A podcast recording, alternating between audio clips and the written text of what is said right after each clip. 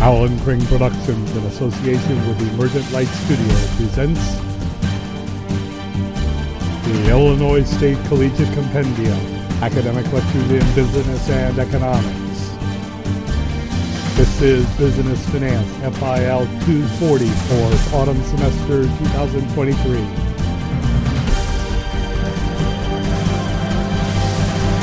Today, special topics the Federal Reserve. Uh, a couple of quick announcements before I get started. Uh, this week, this is the Federal Reserve, and then on Wednesday, I will do ethics. Now, on Monday of next week, since I must be in a hospital, I will have it uh, the first day of the two day review. Monday is day one, uh, Wednesday is day two. I will do it by Zoom. So you don't have to come to class. You can just log in and live the dream with me on Zoom on Monday of next week. Uh, and come to uh, uh, be sure to be there because it's like I said, the second day of the review. So that'll be something worth you uh, coming to attend. You'll also do your uh, course evaluations on Wednesday. And on Wednesday, just to let you know, You'll have a quiz this Wednesday, uh, uh, two days from now. You'll have quiz seven. Now, there is a quiz eight, and it's on Wednesday of next week. Quiz eight is an attendance quiz. There's only one question Are you in the classroom? Okay? Now, don't cheat on that quiz. Uh, it's, a, it's just a sort of a freebie if you decide that you want to come to class and be here for the last day of the semester for all the hijinks and fun that we're going to have.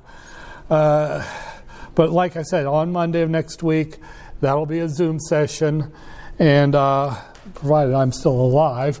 Uh, but anyway, uh, and other things. Now, one quick thing before I get to the numbers here. This, there's no homework associated with these two special topics. What there is, however, are some supplements for you to f- go through. In files, no, I'm sorry, modules, the modules, this is in student view. Here at the bottom, you will see special topics, Federal Reserve. Now, if you click on that link, you'll see that there are two embedded links. One is to a Federal Reserve version, actually from the Federal Reserve, of what I'm going to teach you today. It goes into the details, and this is a lightweight subject. It's memorization, just remembering uh, certain aspects of the Federal Reserve System. And then below that is a video you can watch. It's a cartoon video the Federal Reserve of St. Louis made some years ago, but it's actually it's cheesy, but it actually goes through a lot of the stuff that I'll be teaching in the class, and you read in that uh, first link. So that video is kind of worth watching just because it's it's a cartoon. It's kind of it's not the greatest animation in the world, but it's okay, and it'll give you a good uh, look. It's uh, just a jump link right there, just a little video that you watch, and it's I think it's about 15 minutes long, but that's one thing. And then the other thing is the document from the Fed. What is the Fed? What I'm going to teach in class today. It's kind of a longish thing, but it's not it's not terribly boring, and it's very important for business people to know about the Federal Reserve System. But I'll go through all of that in a little while here. But anyway, there's your supplemental resources for the lecture today on the Federal Reserve. Killing that off, now we have a look at the numbers. And the numbers are not exciting any way you cut it. You got the markets are not all down. The Dow is down about a little, uh, not even two tenths of a percent. The S&P 500 is down a little less. You notice that in the last hour and a half, they are taking a turn for the sour. There's some the bearish sentiment is getting excited. Notice the NASDAQ was up uh, coming up, and then it started to plunge downward too. So there's been some grouchy news coming through that's pushing the bears to make their move. It's nothing spectacular. It's not like we're going to have a, a black swan or anything, but it is sort of a down day. Now, crude has been fighting to try to come above uh, where it started, but it's it too is down. And as you can see for gas prices, as I told you, gas prices have now shown that downward trend as well. I saw a couple places that were at 308 this morning. So, yeah, we're going to get cheap, uh, cheaper gas for a while here as long as crude oil prices stay down here in that trading band of 72 to 79. The gold bugs had a got all kinds of excited, and I don't know what they're all worked up about, but they've broken that that psychological barrier at two thousand dollars an ounce thinking that the end of the world might be nearby. I'm not sure what that's all about, but we'll see. Now, over here, have a look. Bond yields are down, and they are down. That's fairly noticeable. It's about uh, eight basis points. And uh, you may have seen in the news or not that home mortgage rates are now at their lowest level in quite a quite a while. So we uh, do have interest rates in the United States coming down. Not surprisingly, that will cause foreign currencies to appreciate against the dollar. And as you can see, the euro, after up and downs, is appreciating, as is the uh, pound, the British pound. And the Japanese yen is appreciating as well. Remember that it's the reverse of the normal way to depict these. But yeah, we're getting lower interest rates, which weakens the dollar against our uh, foreign currencies. Is following basic economic of, of uh, international economics and finance. And uh, so there you go. Now, the Nikkei just didn't have much punch. It wasn't a bad down day, but you notice that it just kept on dropping slowly, just not any confidence in the markets in Tokyo. And then the uh, Great Britain had the same kind of experience, just a down day, slid not spectacularly, but it was down too. And that, of course, not of course, but that came over here to our side of the world with our indices not having much to say either. So it's not an awful day, it's just kind of one of those grouchy days when it's kind of hard to pinpoint exactly why everything looks so grim. Uh, everything doesn't look grim, but it looks not very good. The economy is doing fine. We do have some troubled, troubling spots in the economy right now. There was an article, the comptroller of the currency was showing banks that have closed in Illinois, and it seems to be a little surprising that uh, of those big banks, Chase was uh, leading the pack of banks that have closed in the last few months or are, or are about to close. So it's hard to tell how what that means. It could mean that Chase is not getting the business that it wants, that it thinks can support those banks. Or it could mean that Chase is going to more of an online banking model, getting rid of the physical banks. Hard to say which way it is. Here and there across the interwebs, just having a look at just a few, look at the big dog like look a big dog like Microsoft, MSFT should be well, it's up a little bit. The market is down, but Microsoft is showing a little bit of strength. So, and it's a low beta it's a somewhat safe stock, a little overvalued, good profitability. And I say this because I ask this on exams, just kind of know how to read the screens. Terrible, uh, terrible dividend, but you know, one way or the other. But notice even Microsoft, it came up, and then in the early afternoon, just like the markets themselves, it's easing back. Looking at another one, which should be showing a lot of good, th- good signs, is Amazon. Christmas season and all that. Sure enough, it's doing well today against others. giving us some reason to believe that the large shareholders think we're going to go into a good Christmas season. Whether or not we are is another matter entirely. Having my fun day, fun work, Tesla, it's up too, but only about a half a percent. And it too is sliding. Notice Tesla, see all that volatility? It's just that that's that risk in that stock, and you can see that in the beta, the 2.28, a staggeringly high beta. And that's sort of reflecting that high volatility, high risk, higher expected return that you would see in that one. But as you can see from this number, right now the forecast is that one year from today, Tesla is going to be. Well, let's try to get a calculator up here. Lower than it is now. So if we are if we are by today in a year at 205, it'll be it's forecast to be 205 uh, 38. Divide that by 236.4 minus 1 and then times the result by 100. So the forecast is that a one year holding period return, and there's no dividend to save you in this, you would lose uh, 13.12% buying Tesla. So that should give you a warning that this is not probably if you are you might be a risk taker. You might say, "Hey, I wanted I believe in Tesla. I want to buy their their car and I want to buy their stock." You might come out ahead. There's no certainty about the future. Never is there certainty in stocks.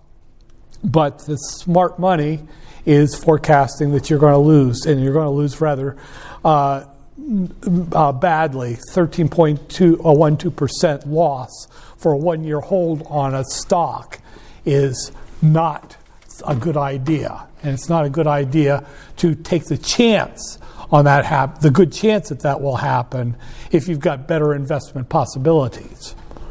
So there you are. Looking over at a war stock, just to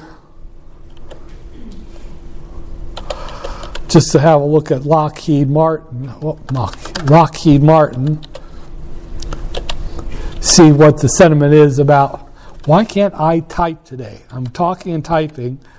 Lockheed LMT down. So you won't be drafted after all, maybe. I don't know. uh, I say that with a little bit of caution in my voice, but yeah, there you are. Anyway, there's a one quick, dirty one for, in case I ask about holding period return on the final exam, which I probably will. Just one of the core objectives in this class for me is that. Going on to the topic of today the Federal Reserve System. And I've said this before, and I'll say it again. A lot of traditional finance textbooks avoid talking too much about the Federal Reserve. There is a general sentiment that the markets take care of themselves. These things like government agencies and quasi agencies, they're just an annoyance, they're in the way. That's normal for finance folks to talk that way. It's sort of like you, sir.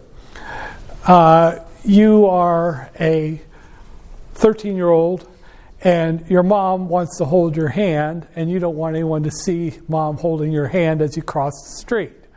It's the same thing. We don't want to say that this is the granddaddy of all of them in terms of effects, in the, at least in the short run and to some extent in the long run, on markets, not just here in the United States, but across the world. Because our, our interest rates, as you can see, drive currency exchange rates, which drive the flow of imports and exports. They affect the amount of business activity in this country as interest rates go up, business activity goes down, unemployment uh, goes up, all that. So, all of these things are being driven, certainly in the short run, by the Federal Reserve. Starting out in the early days, okay, central banks, let me do this.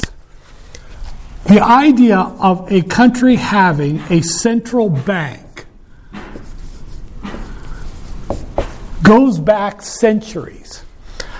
The beginnings of central banks, you can trace those back to at least the 1600s, possibly the late 1500s. Eh, there was a bank that was owned by a family, a powerful, a wealthy, uh, wealthy family. And it was sort of the bank that other banks looked to for guidance. Or it was so dominant that it could make other banks do what it expected to be done. It was a source of financing for new projects, it, for the big new projects. It was even the source of financing for the monarchies. And so these banks back in that time were, in some sense, central banks. And that became formalized in the 16 and 1700s in Europe as these central banks were recognized by the state, by the sovereign, you are the center of the banking in our country. Uh, it, it became formalized.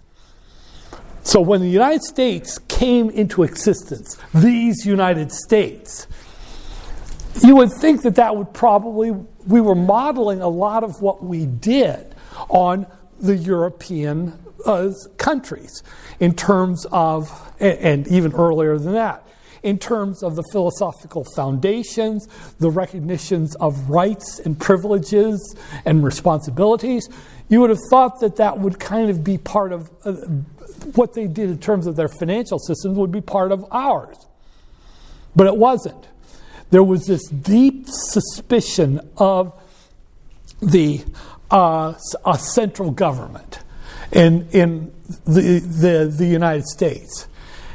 In fact, I, I, I can't remember if I mentioned this or not. Before the Civil War, you wouldn't have said, you wouldn't have heard someone say the United States. Most people would have said these United States. In other words, there wasn't there was a central government, but it was these United States, bound by a treaty called the U.S. Constitution. But there was still this high degree of autonomy among them uh, among the several states. Uh, that was kind of a, difficult thing to imagine. It would, would have been difficult for them to imagine a central government that would have so much power that it had the power to move and control and regulate the banking system of the whole country. Now, there were certainly some powerful families that wouldn't have wanted that either. But that was so. It wasn't a go at the beginning of the country. Early on, though, some of the founding fathers did want to see a central bank. They saw the European model. They said, okay, well, we, we should do this. But they've met a lot of resistance. The first attempt with a first national bank didn't go over well at all. It sort of fell apart within a year or two. Well, the um, thinking people in Washington said, weren't going to give up that easily. They knew that there were advantages to having a centralized banking system. So they came up with a second national bank. Well, unfortunately, that ran into resistance that went all the way to a populist president, uh, sort of a Trump kind of figure. Uh, this particular president was something of a something of a rascal and a scoundrel. He had been an Indian hunter, as they called him back then, and he was very much, I'm for the people. And we don't want no central government doing our business. So that central bank, sort of like that national bank, second national bank, he just he just crushed it. Sent troops in, closed it down, took the money, and handed it out. So that was the end of that for a long time. Well, everything went along. Banks came, rose and fell, all kinds of scam banks and dodgy and suspicious banks and con men. Um, there was the banks would just pop up out of nowhere. People would put their money in, and then the people who created the bank would just leave town. It was not that uncommon. The, uh, as they call them, the sod banks. Uh, and there were other scams and games that were played. Sometimes a bank would be doing pretty well, but a powerful uh, family or person would cause rumors to be started, and everyone would run that bank and wreck it. And then, of course, the powerful interests would step in and buy the remains of it, take over the remains of it, and consolidate monopoly power in that way. Nothing was really there to stop them. There weren't really even any laws to stop it. We got into some terrible banking, uh, uh, banking crises in that time. So serious, some of them were, that it wasn't just local effects, it was almost like regional and national effects when banks. Think about it this way you keep 10% of my money on reserve in case I want it back. But the rest you lend out so that you know you can make money as a bank.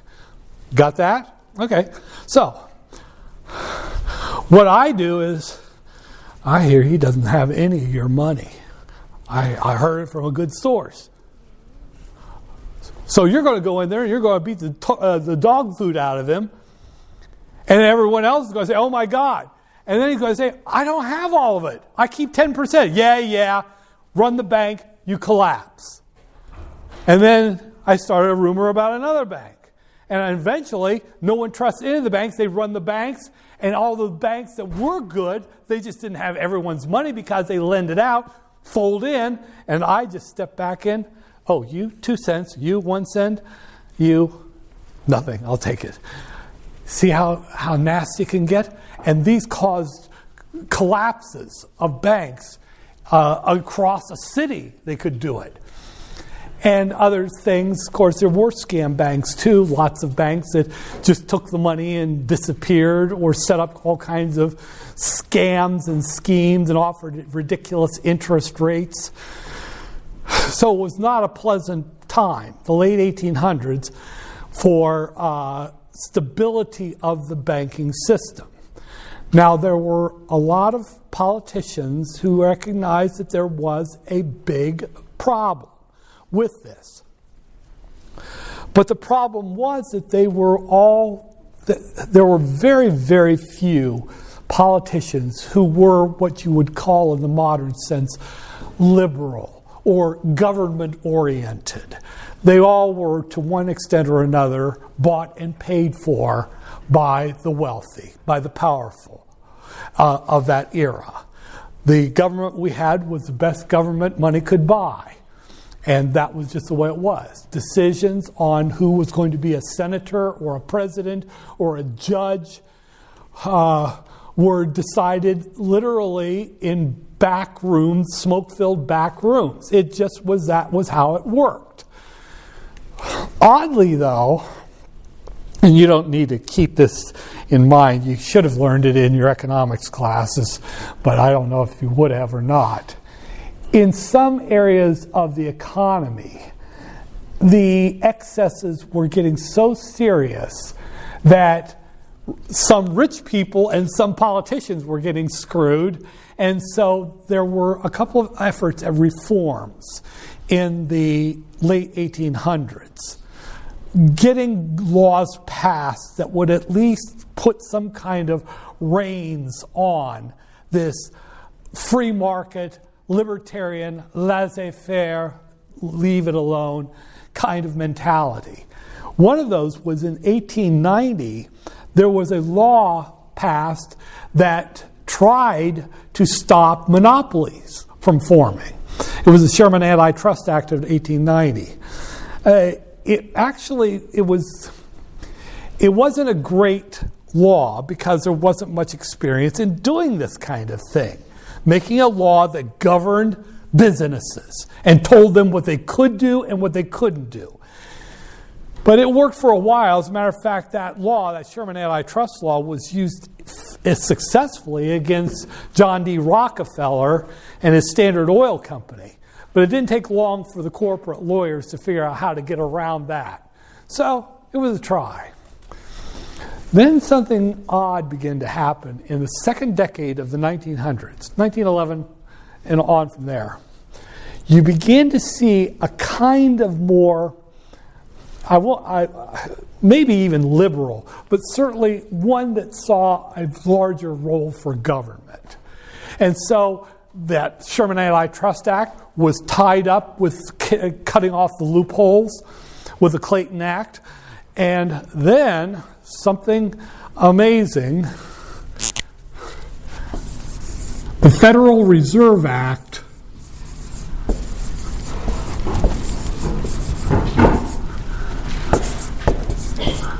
of 1913, a central bank. In other words, enough of this free market. There will be a bank that will oversee banks. It will have broad powers and it will be separated from the main body of the government, sort of a semi autonomous agency. See, one of the problems with passing laws, and I've said this before, is that Congress can pass all the laws it wants, but what are you going to do when people break that law or corporations break a law? You're going to send the police? Who, what police?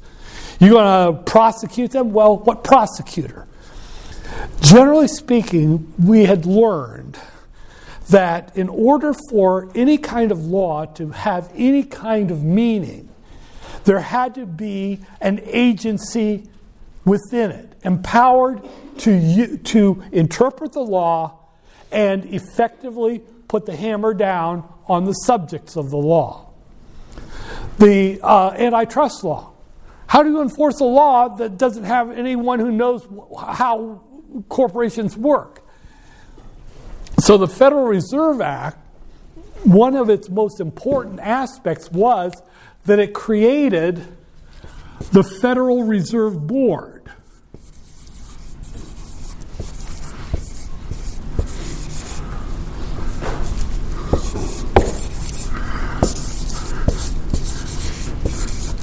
The Federal Reserve Board would take banking laws and they would interpret them as regulations and impose them on the banks.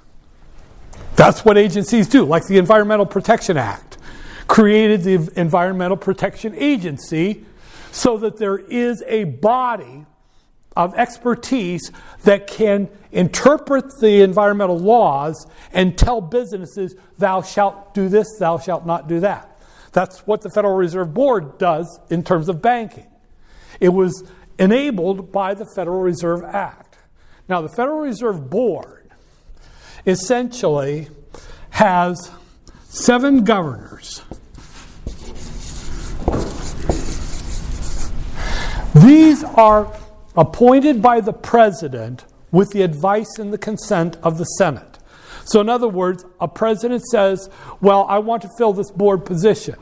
That person, that, that nominee, then goes before the Senate and gets grilled on his or her credentials, and then they say yes or no.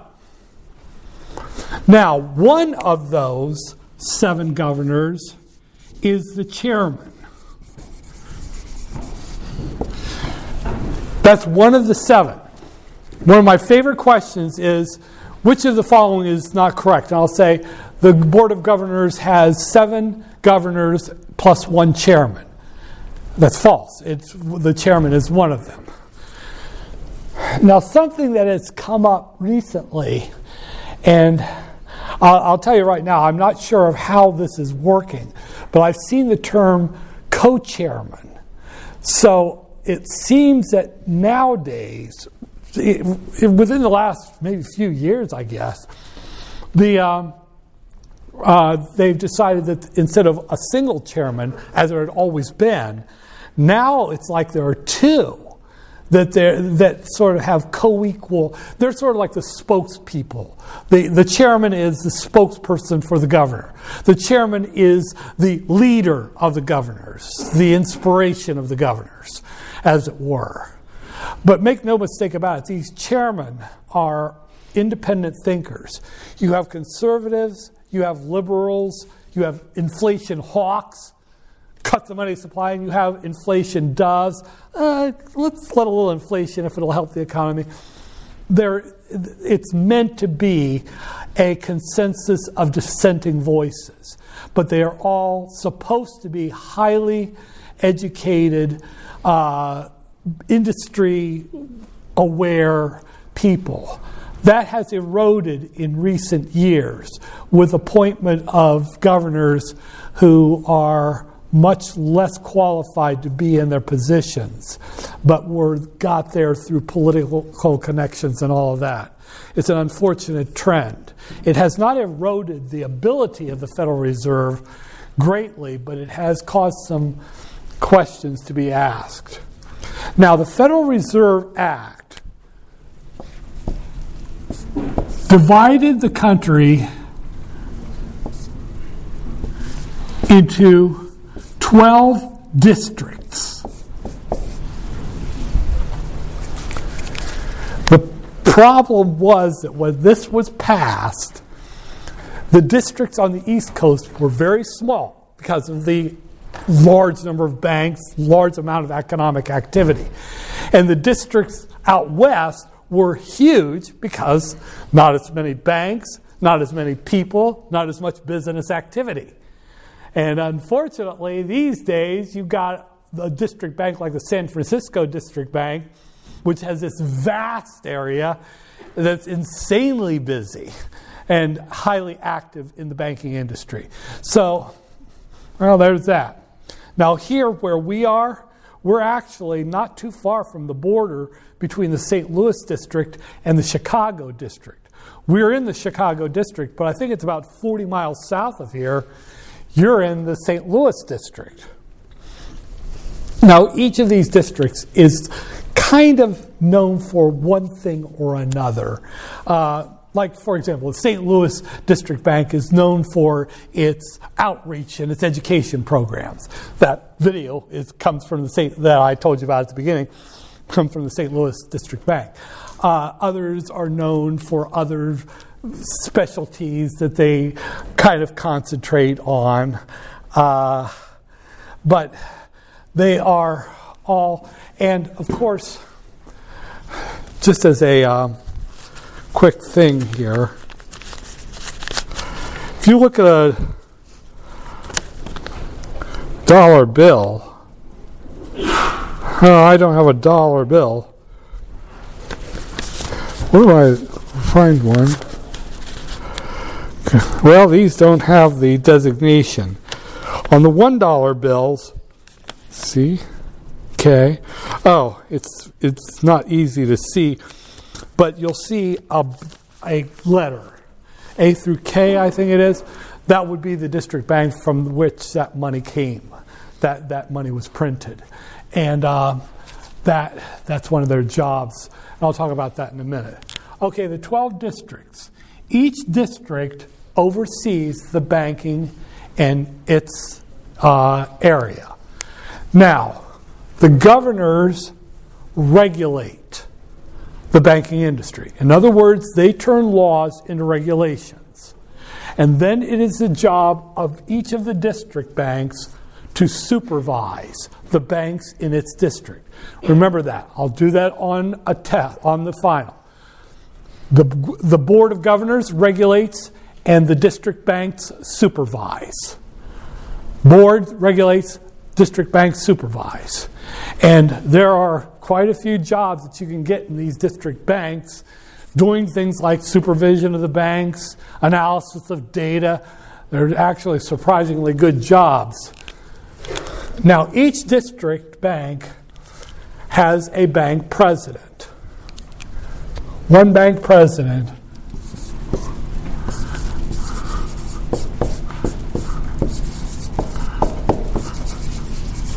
per district. Now, this is important a little later. These district bank presidents are consummate uh, professionals. Uh, accounting, finance degrees, highly educated. Oftentimes, they were in the industry themselves, the banking industry, before they became the president of that bank. They are, I have seen two of them. I did not speak to them, but I was in the same room with two of them. It's one, those kinds of people, you can tell there's something different about them. They are always diplomatic, they're always and in their best moment. They're always dressed to the nines. They're perfect. They don't. I'm sure they don't get traffic uh, speeding tickets. They probably don't even have sex, uh, but uh, hence why they're in banking. Uh, but anyway, now this will be important here in just a minute. Uh, why we care about the district presidents of the district banks. But this is the structure of the Federal Reserve. And it is everywhere, and it is always affecting the economy in a number of ways here. Find something here. Okay. The, when this legislation was passed back in 1913, and there were some amendments to it to uh, gussy it up, but the central bank was given three areas of responsibility. It had three jobs. The first of those was regulate and supervise the banking industry. What I just talked about. Regulate and supervise the banking industry.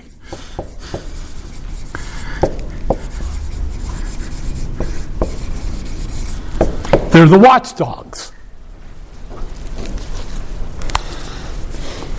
Now, interestingly enough, I, sh- I should point this out now instead of later. There are other agencies of the government that do this as well. There is a turf kind of like a turf each of these regula- regulatory bodies has. So, for example, the Federal Reserve has a group of has all of these banks that are under its regulation and supervision. But then there is the comptroller of the currency.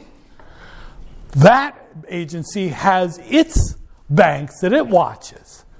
And then there is the Federal Deposit Insurance Corporation, the FDIC, which has its banks that it oversees. And then you have, what else is, oh, you have state banks, which are regulated and supervised by the states in which they are chartered. And then you have these banks, um, uh, well, credit unions. They have their own uh, regulatory and supervision body that oversees them. It's like a crazy quilt.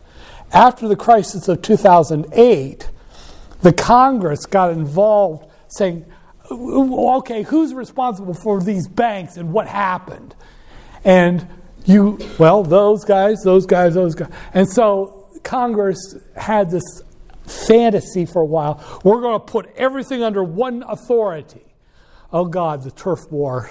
Oh, not my banks, not my banks. And they got their allies and their lobbyists and their senators and representatives all siding, and it never did get consolidated. So we still have a system where there is something of a crazy quilt of oversight. However, the 800 pound gorilla is the Federal Reserve. So, the Federal Reserve, its authority, its charter, back in 1913, regulate and supervise the banking industry. Two, the Federal Reserve serves as a bank for banks. Every bank needs a bank. I mean, well, no, it can't do its own checking accounts. it needs another bank that does that kind of stuff, like checking accounts, savings accounts, whatever you want to say, whatever you want to call it. Every bank has to have a bank for its uh, money, uh, putting it in, simple, uh, in kind of simple terms. So, this uh, bank for banks. This is one of the most interesting innovations, and unfortunately, hardly anyone knows about it. And um, if they did, we could have some great ideas come out of it. Let me explain. Okay, there are private commercial bank commercial banks that will also be bank would be a bank for banks. So you, madam, as a bank, you could come to me, the Fed, for your banking, or you could go to this commercial bank that handles banking accounts. You could come to me, or you can come to him, or you could go to him. So that means that there's a competition. The charter says that the Federal Reserve can't cheat in this competition. They can't undercut prices for checking accounts and all that kind of stuff. They have to play on a level playing field. Even more interestingly, the Federal Reserve, under the Bank for Banks part, is mandated to constantly be improving the technology of the banking industry. It must pour money into new technologies.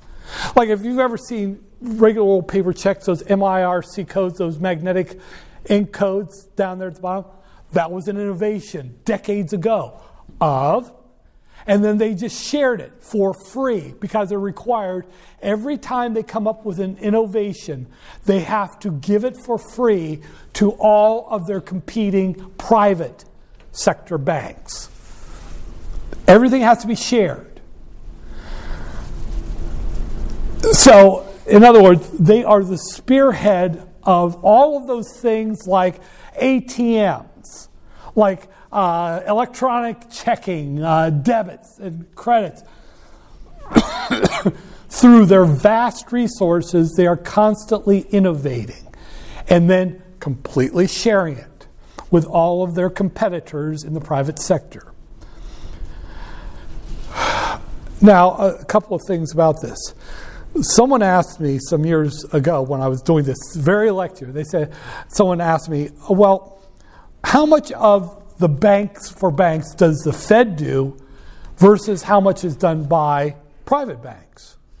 Uh, is it 50 50 or does the Fed have almost all at 99, 1%? And I didn't know. So I called a uh, former fellow PhD student of mine at a district bank and I just asked him. Uh, uh, he was one of my fellow students many, many years before. And uh, I, I, I, had been in communication with him. I said, I got a stupid question for you. How much of the banking, uh, bank, banking, banks banking is done by the Fed, and how much of it is done by your private competitors? And his answer was a little surprising on one thing. He said, Well, I couldn't tell you the numbers nationally. All I can do is tell you the numbers in my district, which was the St. Louis district. He said, We've got about 65%, and the private banks that do banking for banks, they've got 35%. Well, so it was about 65%, 35%. Uh, I said, okay, well, that's good enough. I probably that's about what it is national average, I would guess. But the interesting thing is, those private banks, they make a fortune doing this. Now, I, uh, it's not like they are hurt by the Fed, and the Fed makes a fortune serving as a bank for banks. In fact, in a typical year, the Federal Reserve will return to the Treasury in profits that it made from its banking activities over a billion dollars. Just a check. Here, this is how much we made through our fees to the banks who bank with us. And here it is. And they just give it to the Fed every year. So, one, it's profitable. Two, it doesn't hurt the private sector banks that are doing the same thing. And three, why the hell don't we apply this model to health care insurance? In other words, why we see the model, we know how it works. Why couldn't we just do that?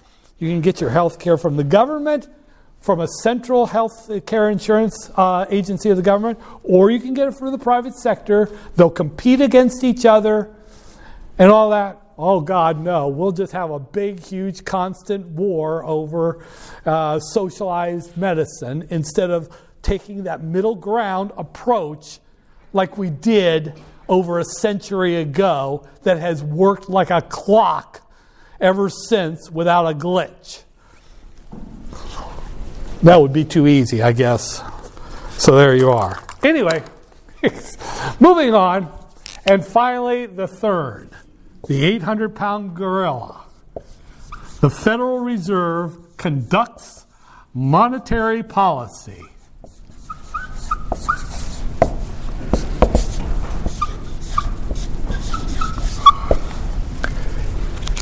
In other words, it keeps the flow of money going into the economy.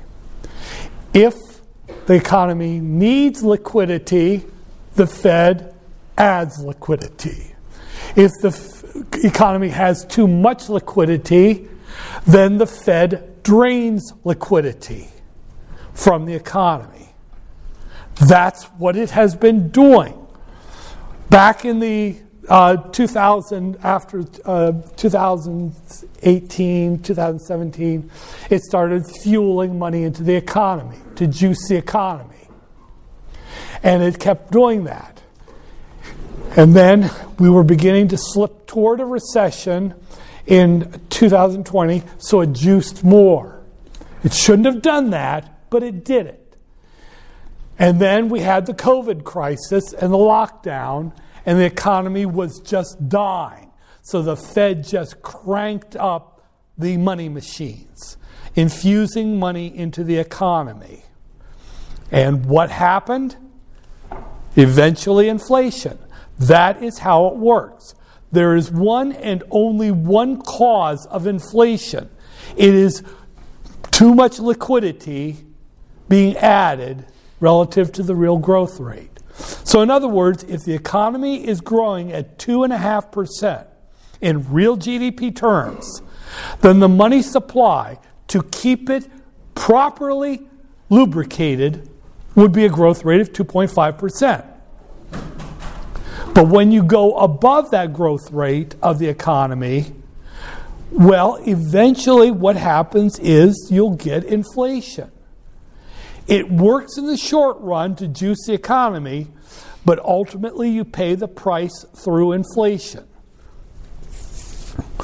And then you have to turn back and pull the lever the other way and drain that excess liquidity overhang, which is what the Fed's been doing for about a year and a half now. Okay, there's no rocket science, it's not some conspiracy theory. It's just the plain dynamics of money versus inflation.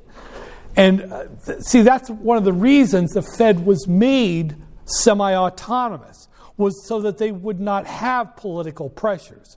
You see, during an election year, the politicians are going to want the money to pour into the economy to juice it, uh, simply because they want to be reelected and then uh, let the consequences come as they may after it's after the election well then the fed can try to claw back all that liquidity they poured in. But that's not the way it should work. The fed should and oftentimes try, has tried to maintain a level growth rate. But unfortunately politics comes into play and then we're in a wild cycle Add liquidity, oh God, inflation. Drain liquidity, oh God, now we're going into a recession. So it's back and forth. And the Fed's job is to try to keep from having to do that kind of uh, forward, backward, uh, like that. Okay. Conducts monetary policy. The Fed has three ways to do that. It has three ways. Now, In terms of frequency, I'll go from the least used to the most used.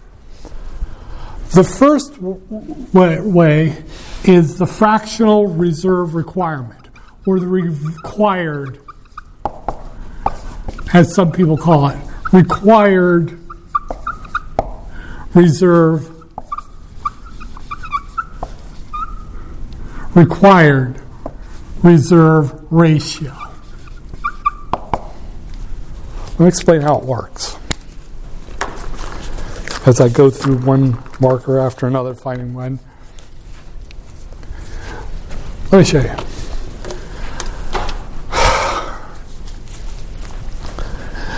Things like banks have been around for the ages. We know that, for example, in Rome, there were these things like banks around. Uh, uh, they conducted business sometimes in, a, in an established place, sometimes in a not so established place. As you may have read in an interesting passage, when a particularly uh, irreverent rabbi chased them out of the temple with a whip, as I understand it, but they conducted banking. In the Middle Ages, there were these things that were essentially like banks. Uh, they, they were banks. And the wealthy could deposit their money there where it was safe. It wouldn't be stolen by highwaymen or by thieves in the middle of the night. And, and this was just how it was done. For example, I'm a wealthy nobleman. I have 100 gold coins. I should like you to keep it safe for me. And you say, Sure. I shall keep it safe for you. But the thing, though, is that you're not going to make any money doing that. So, what you might want to do is say, okay, well, let's make it $1,000, okay? So, I deposit an initial investment, we'll call that the base infusion. $1,000.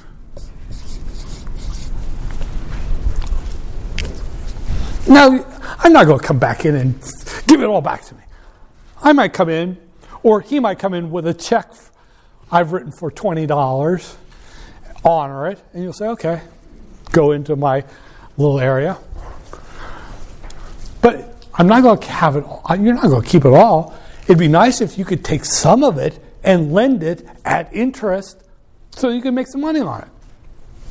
Okay, suppose that you decide that you will keep a reserve ratio of 10%. So you will keep $100 of that and you will lend out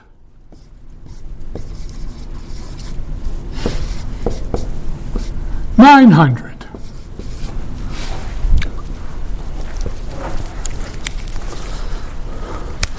So we're in the Middle Ages, and you've got this 900 burning a hole in your pocket. So, uh, let's say uh, you, sir, you come into this bank and say, I should like to start a business and I need a loan. Well, what are you going to do? I am going to bake meat pies. How much do you need?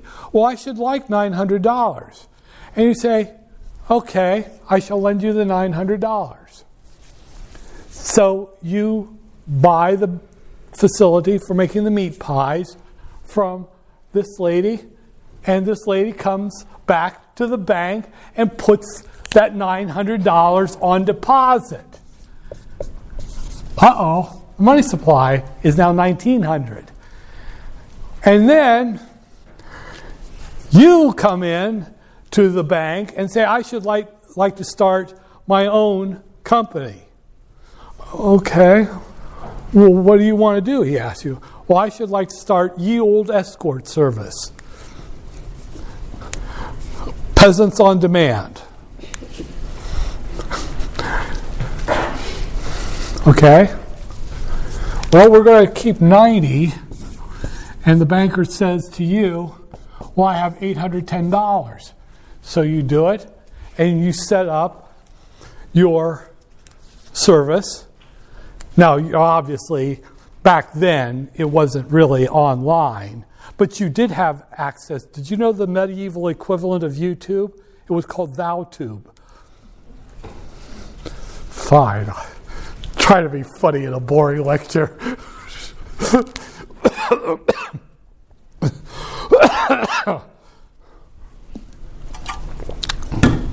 okay, so the money's lent to you. You have him set up your service. He brings the money back to the bank to deposit $810, of which I keep $81.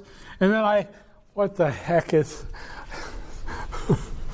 80 uh, minus 81? Quickly, 9, 10. Oh, shut up. 1.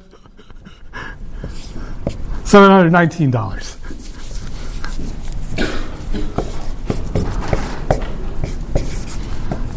Do you see what's happening to the money supply? It's growing on its own.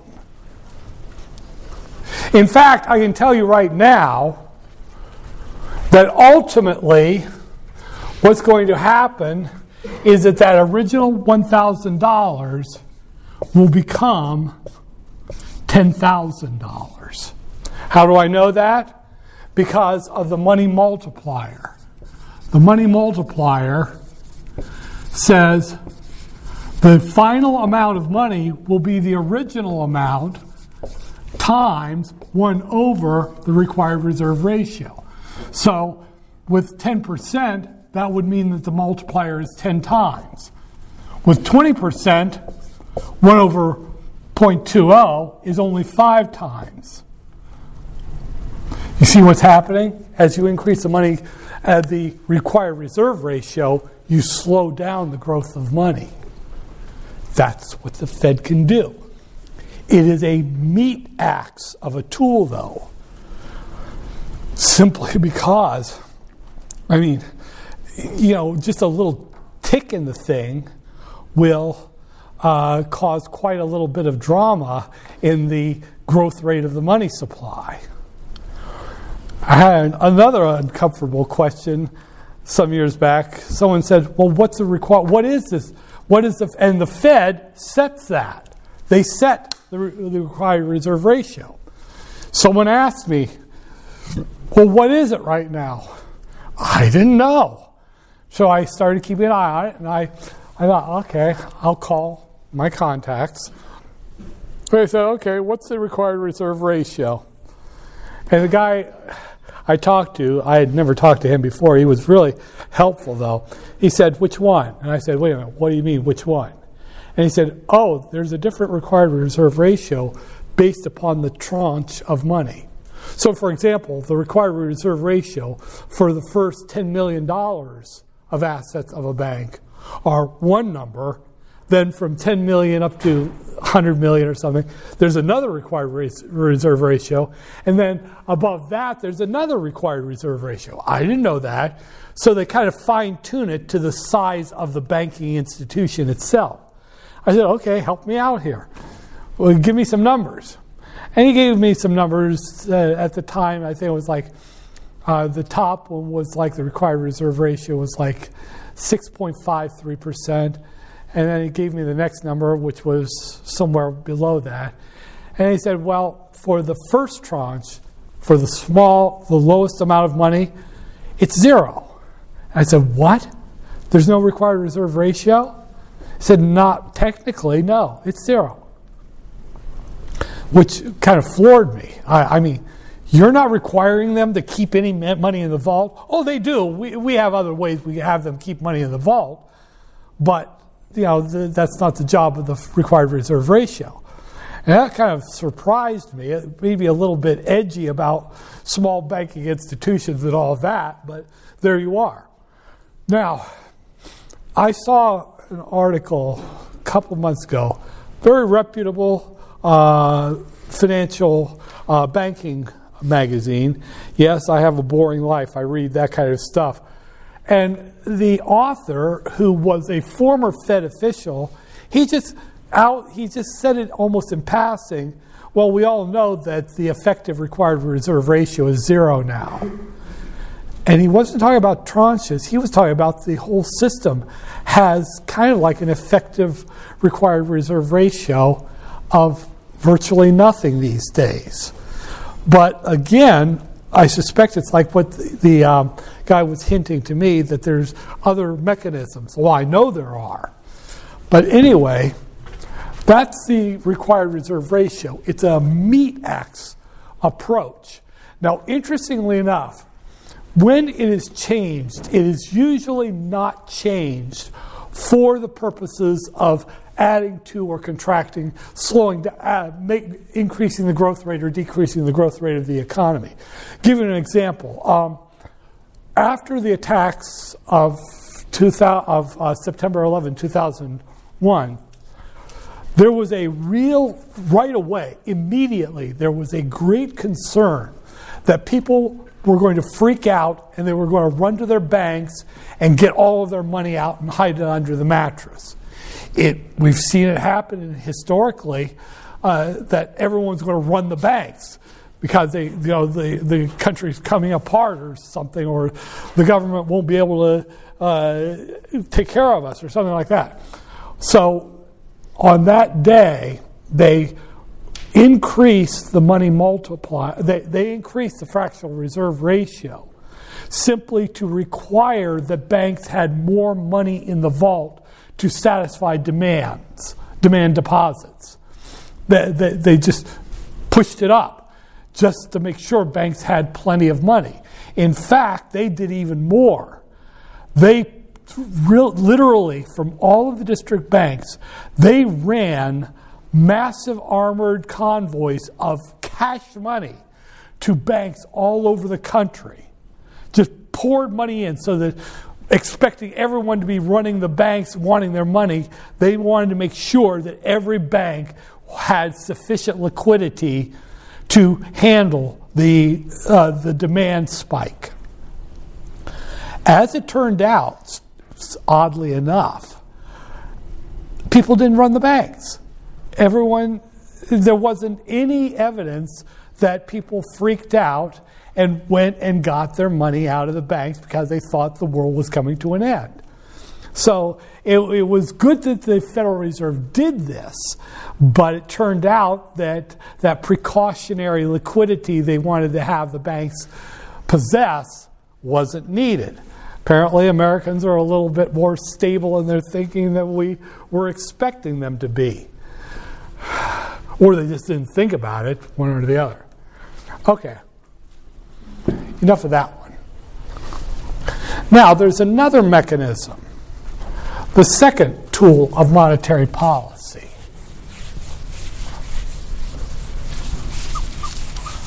The second tool of monetary policy is something called the discount rate. This was the first one, fractional reserve ratio. The second one is called the discount rate. Now, the discount rate is the interest rate at which the Fed would lend money to a bank. If a bank needs money, it can borrow from the Fed at this discount rate.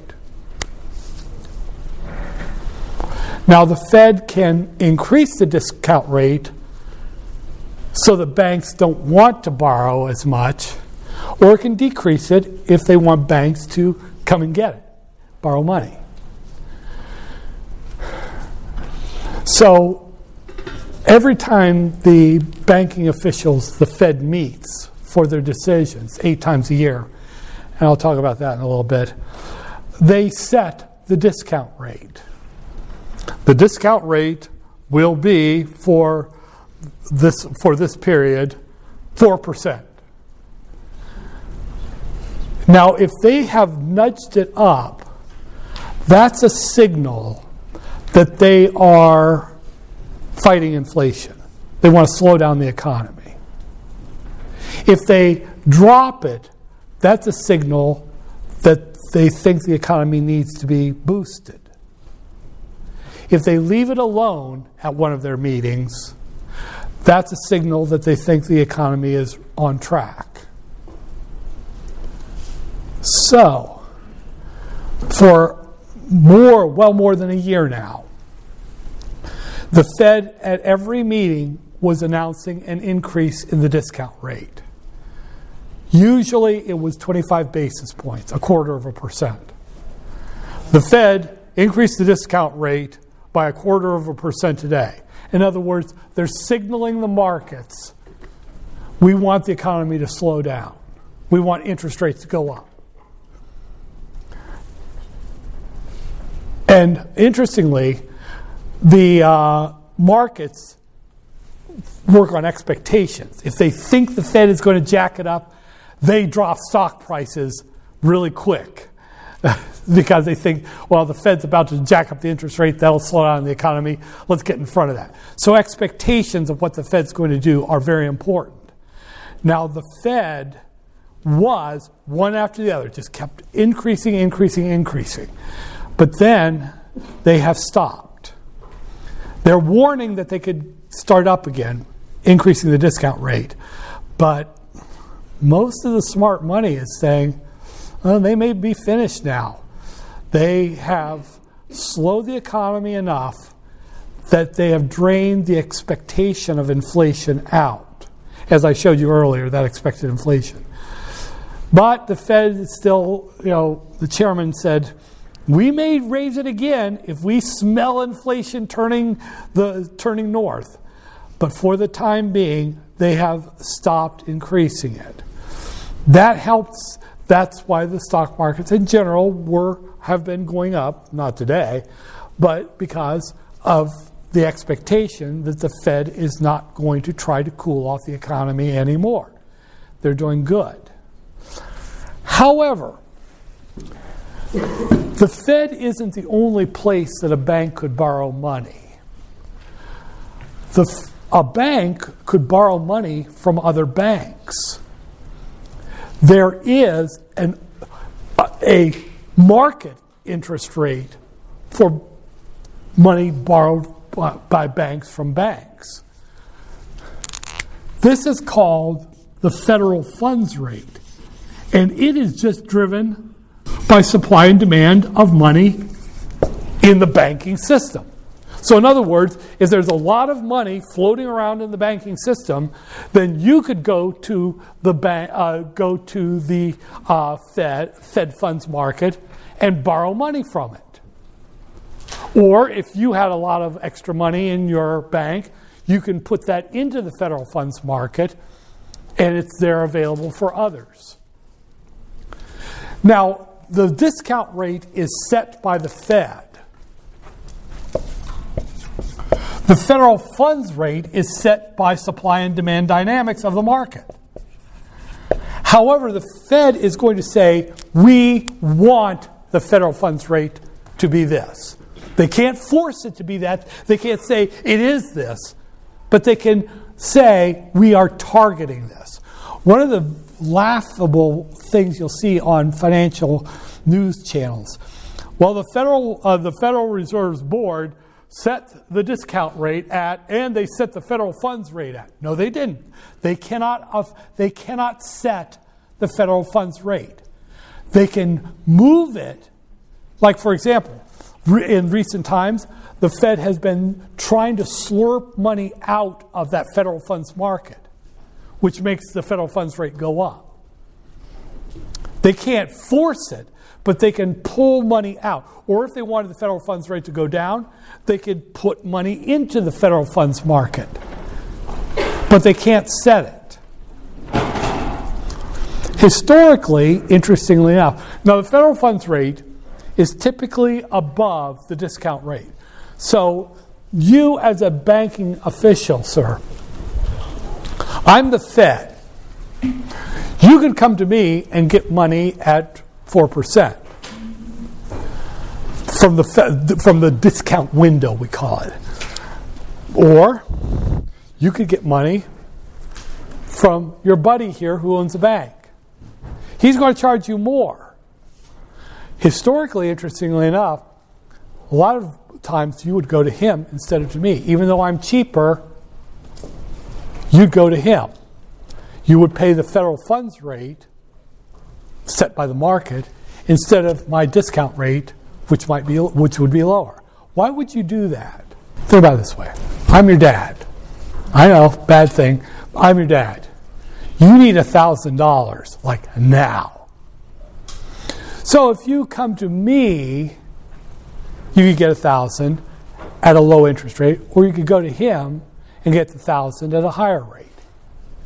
Now, I want you to imagine what will happen when you come to me. Dad, I need a $1,000, like now. What the hell do you need that for? From him, cool, bro. Got the idea?